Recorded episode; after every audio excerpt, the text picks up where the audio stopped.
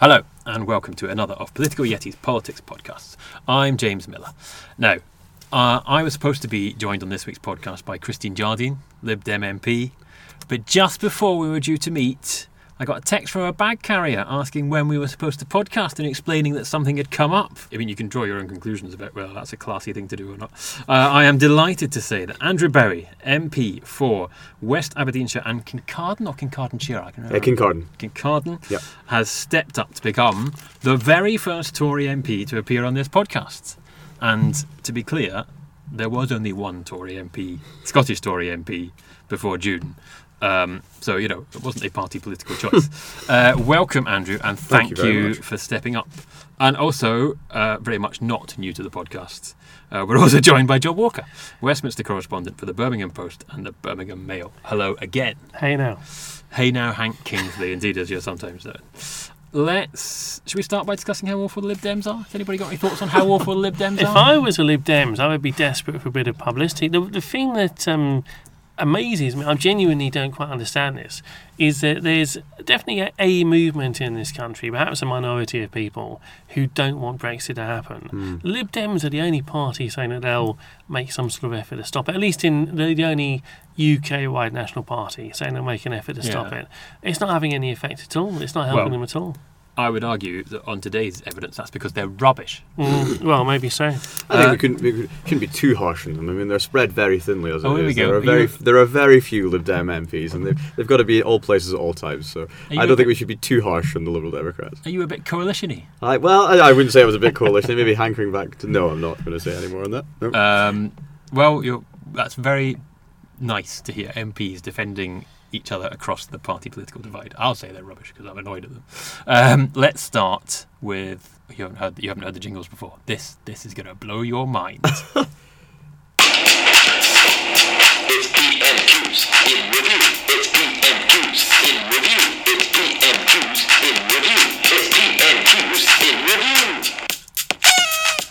Party horn. It's Well, I'll tell you, PMQs. that's the highlight of my week. That's Yeah, it's good, isn't it? Yeah, I've got a whole new audience for it. Ah, just wait to get your 12 colleagues on. Um, don't tell them about it. Don't spoil the surprise. won't, I won't, don't I go won't, running no, off now I- going, you you're not going to believe what I just heard.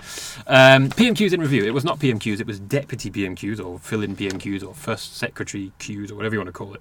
So it was uh, Damien Green Mm-hmm. and uh, Emily Thornberry doing the questions.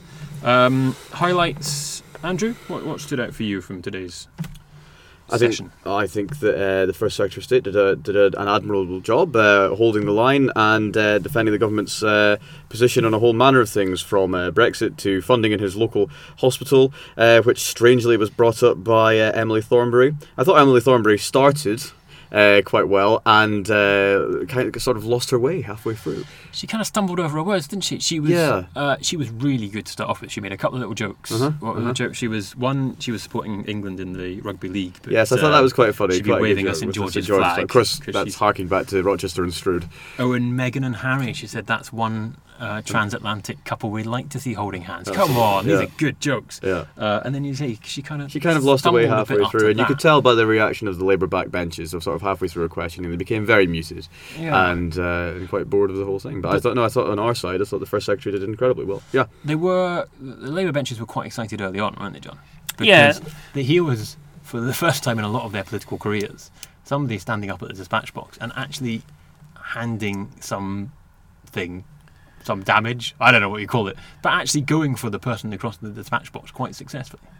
Well, yeah, well, you say that, but actually, there have been occasions when Corbyn has, has sort of done rather well. Now, it has happened. No, because Corbyn waffles on. I mean, he has had good weeks. He's had- but he's had a- not the odd good sharp week. like she was. No, but she was good. I mean, I think I would buy shares in um, Emily Thornberry after this. And uh, Hmm. in fact, for, for quite some time, she gave a speech earlier this week where um, she was uh, she condemned anti-Semitism, which may not seem like a controversial thing to say, but actually, Well, um, in today's State of the Labour Party, yeah. yeah, I think more. I think yeah. Interestingly, was who she was giving the speech to. It was Labour Friends of Israel. it was, yeah. Which is a group that uh, Jeremy Corbyn has refused to actually go Mhm. and meet thus far as leader. So and she's um, she's fairly eloquent. She's somebody who's managed to stay in with the Corbyn. I mean, she's seen as a Corbynite, she's seen as one of his allies, but she comes across as a sort of fairly moderate, sensible person, which the Stones all do. So, um, at some point in the future, when Mr. Corbyn um, goes, whoever that happens, um, I wouldn't be surprised if she's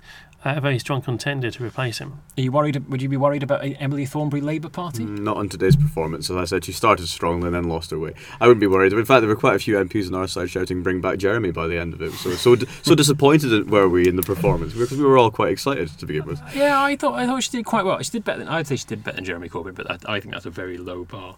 um, and uh, Damien Green was he better than Theresa May? I'm going to ask you, Andrew. I suspect. Well, no, let's ask you because that's quite a tricky little question for you. It is a tricky question, but I think I think what we've all got to bear in mind with uh, the first Secretary of State is he's had an incredibly trying few weeks, and Yes. to go up there and uh, stand in for the Prime Minister in the hotbed that is Prime Minister's questions and perform as he did today, which was incredible competence and you know with uh, some sense of uh, humour and quick wittedness, I think he did a very good job given the pressure that he's obviously under just now. I would argue that a bit like Emily Thornberry, he started quite brightly and then he kind of. There was one question Well, where he just it seemed was- to I lose was- interest. I he, think- like, well, he was I'm not giving the surprised. answer and he just sort of went, "Uh," sort of Well, I, gave thi- up. I think that was probably in response to uh, to Emily Thornberry. to I think it was to one of his own people. I can't remember which one Oh, it right, was okay. though. His delivery was a bit faltering though. He seemed to stumble and Yeah, sort both of stop and say "er" and "um" a lot, which um, many of us do. But I, it wasn't a stellar performance, I didn't think. But I mean, it was workmanlike. It did the job. Yeah, fair enough. It Um, wasn't, he- it wasn't John Prescott, be- William Hague. No, Back to no. those deputy.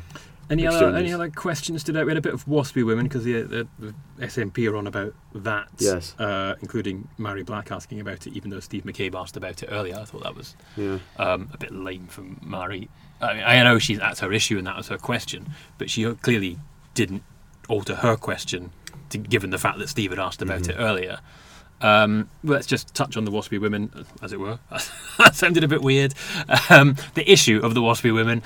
Um, uh, the SNP can fix this, can't they? Yes, in Scotland they could choose to fix it. No, it's a political decision they're taking not to actually uh, take any action on uh, the state pension increase for women in Scotland. And if they if they decided to take a different course than the UK government has decided, uh, has taken, then that, that is up to them uh, to, to make that choice. But they've chosen not to They're- because they, they, they like playing political games with it because it's something else they can blame Westminster for. F- f- forgive me as a as an Englishman who doesn't understand these things.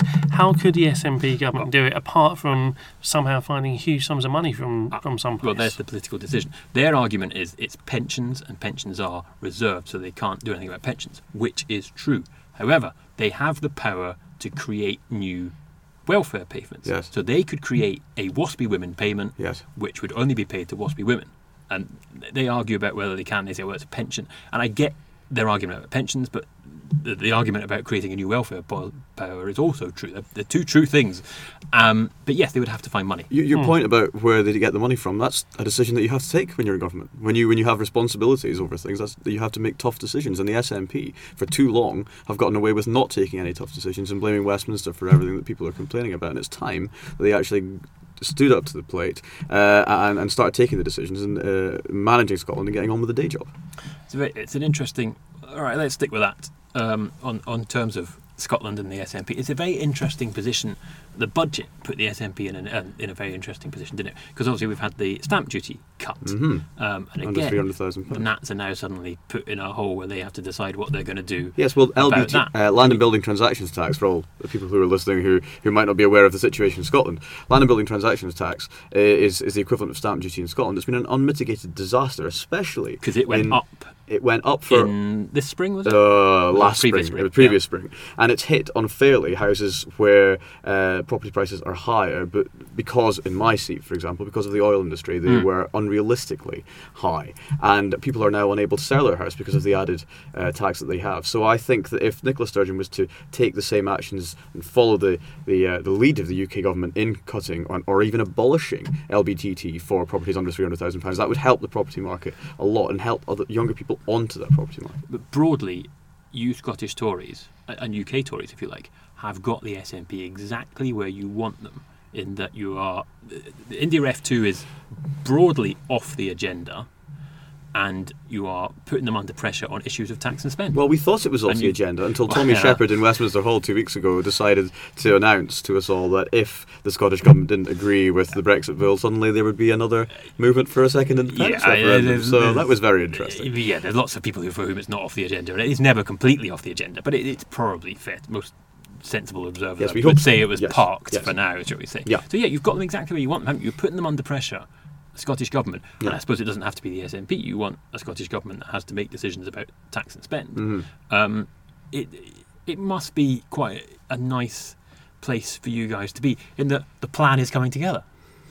Well, that's true. If, if, if, if only we, we, we- had a plan. I don't think we ever envisaged to have as many like MP. plan. Well, it looks like a master plan, but I don't think even in our wildest dreams we envisaged having 13 uh, members of Parliament from Scotland in the House of Commons just now. But no, things are going very well for us, and we can't complain. The budget was a huge success. We got a lot out of the Chancellor, including the abolition of VAT on police and fire Scotland, the uh, the stamp, the, the, the duty freeze on whisky, and of course, uh, very important to my seat, transferable tax history introduced into the North Sea, which means that uh, something like 20 million more barrels of oil will be able to be extracted from the North Sea. It was, as I said on BBC Parliament on Friday night, a budget in which the uh, Chancellor gave out goodies to people who were good enough to vote Tory at the election, right? So that was Scotland, and that was the West Midlands, who were good enough to vote for Andy Street.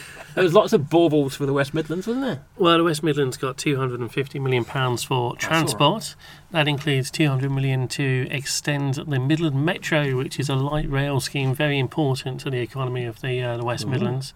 Um, an extra 15 million quid left over, and it does follow. Although follow doesn't mean caused by; it just means one thing happened after the other thing. It follows the election of Andy Street, the Conservative candidate for West Midlands Mayor, who uh, seems to be doing a very successful job in um, lobbying the government. I mean, in, in all seriousness, um, it's a cross-party uh, thing because he has to lead a load of uh, mainly Labour-run councils. Right. But do you genuinely believe that if Siôn Simon was Mayor of West Midlands, that Philip Hammond would have given the West Midlands as much as he gave it last week? Well, you know, the government also provided No, answer the question, John. Come on, You're not the politician here. You could answer the question three three hundred million pounds for the North East Metro, and the North East is dominated by Labour. Oh, yeah, come on. You're not the politician here. Answer the question. You know as well I, as I do. I, I think that the West Midlands is. I do think the West Midlands is. Um, And surely the, the North East money is because of the your man Houchen who got elected mayor in Teesside, no?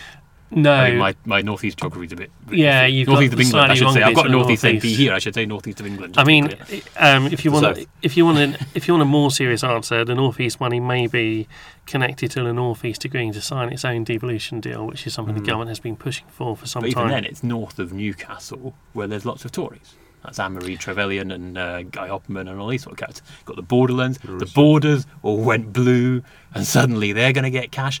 I'm not saying there's anything wrong with it, but let's be honest, that's what was going on here. I'll tell you something else. Uh, you mentioned the borders um, that was in the budget was plans for some sort of borderlands Yeah. uh, scheme in the future, which is really interesting. That's been around for ages, Borderlands. Well, it sounds like they're actually going to do it, um, and it will because, involve. because what's changed? Oh, the Borderlands have gone completely blue. well, maybe so, maybe so. Ah, come on. I'm not saying there's anything I think the. Borderlands growth deal is quite exciting, actually. I don't represent the borders, obviously, but I think following on the success of, in particular, the Aberdeen City and Region deal, um, which has been a huge success story in terms of investment into the city and Shire, where I where I live and represent. Um, I think what we can do around the borders is, is on both sides of the border is quite Mm. exciting, actually. Oh, yeah, Because it yeah, will the- the- involve Cumbria, as I understand it, Yeah. Northumberland. I Yeah, suppose, yeah, yeah, yes. right Uh, across. The, yeah. the, the, the, the idea was floated years ago. Yes, and it, yeah, it did look like a good idea then, but nothing happened. then suddenly the politics changes and uh, uh, there might be money coming. Wait, And uh, in today's PMQs, indeed, John Stevenson asked about it, Mm-hmm. and uh, Damien Green said there will probably be money for it. You make the point that it's just areas that voted blue, but you, as you just talked about the north, I mean, it's quite obvious this government's a con- uh, government for the entire country, you know, from north to Well- south, east to west. Yeah, but they have extra money for the people. I mean, listen, this is a thing as old as time. Danny Alexander was always finding money for Lib Dem seats. Fat lot of use it didn't because obviously they all got, yeah. got beat. But I don't mean, know. Director of the Bank of China doesn't seem like Well, such him, a yes, bad him, job. him personally, yeah, did him a, a, a world of good. Um, Um, I have to say, I don't think you're entirely right. I mean, the government was uh, spending a lot of money on HS2 back when the West Midlands was run by Labour, and everybody assumed it always would be run by Labour. And of course, money has gone into Manchester, which is Labour dominated.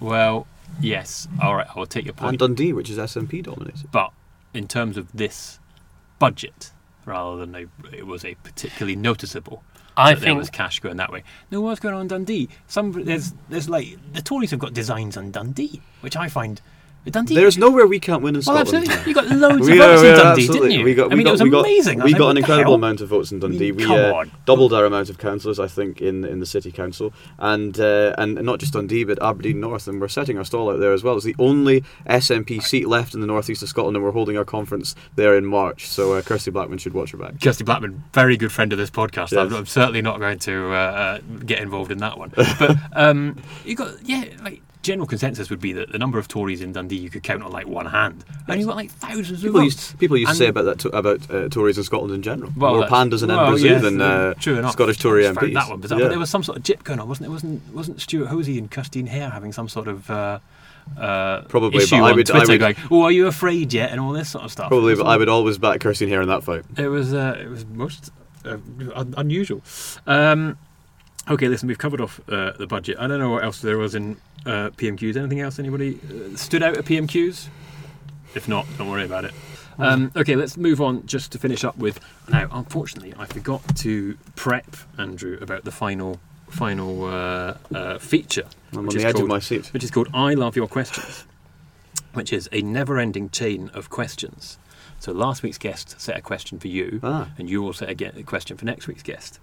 Let's do the. I'll tell you what, I'll, I'll tell you the question, and then I'll do the jingle, so you've got a bit Okay. of time to think about it. The question set by Danielle Rowley was, "What book has?" Oh, she said, "What book has changed your political outlook?" I mean, I think we can say if your political outlook has not changed, or maybe it has.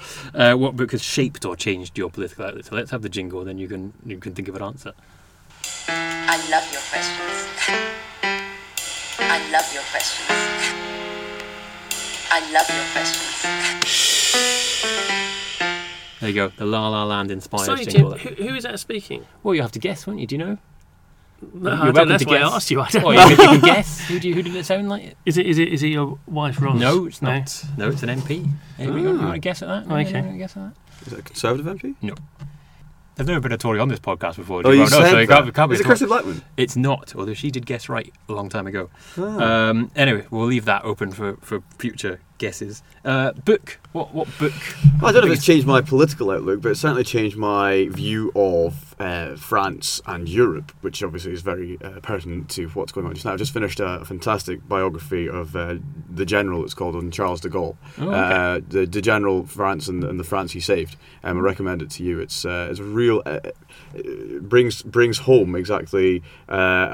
The complex nature of politics in France and its complex relationship with Europe and the European Union, um, which I, it was it was fascinating and actually opened my eyes to where they are as a country uh, and the European Union question as compared to where we are. And that's something I think we should always bear in mind whilst we're ha- having these really complex negotiations with the European Union. I suspect there'll be quite a big spike, well not a big spike, but there will be a spike in sales of books about European countries. Yes, Because yeah. this whole Brexit thing, everyone's having to actually start learning Yeah. about Ireland and France Yeah. and Germany and Spain and Belgium and Holland and all this sort of stuff. I can't remember the book, but the book that really sort of set my stall out politically, I think, and sort of it was uh, it was a, it was a it was a biography about Disraeli. I think it was written by Oh, Douglas okay. Hurd, um, which is a fantastic book. So that Oh, really okay. sort of cemented in my mind the sort of one nation conservatism. Yeah.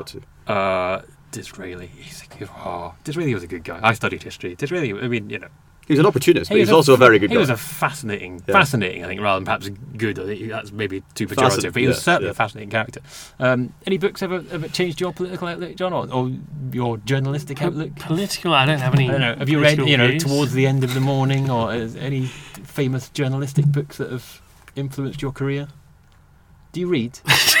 Can you read? I'm trying to think of um, books about. you- uh, Have you ever read a book, John? Look, uh, well, there's a book by Harold Evans. I can't remember what it's called. Oh, though. yeah. it's absolutely fantastic It's about famous. the um, newspaper trade and uh, the way it's changed over the years. Yeah. Um, but sadly, I can't remember the name. No, I can't remember either. I'll, I'll put it. I in, recommend I'll put it, it in a tweet or something. Uh, he, of course, is in Ink, the uh, James Graham play that's on in the West End at the moment. It features a character playing uh, your man Evans, and uh, that's a very good play. Go and watch it.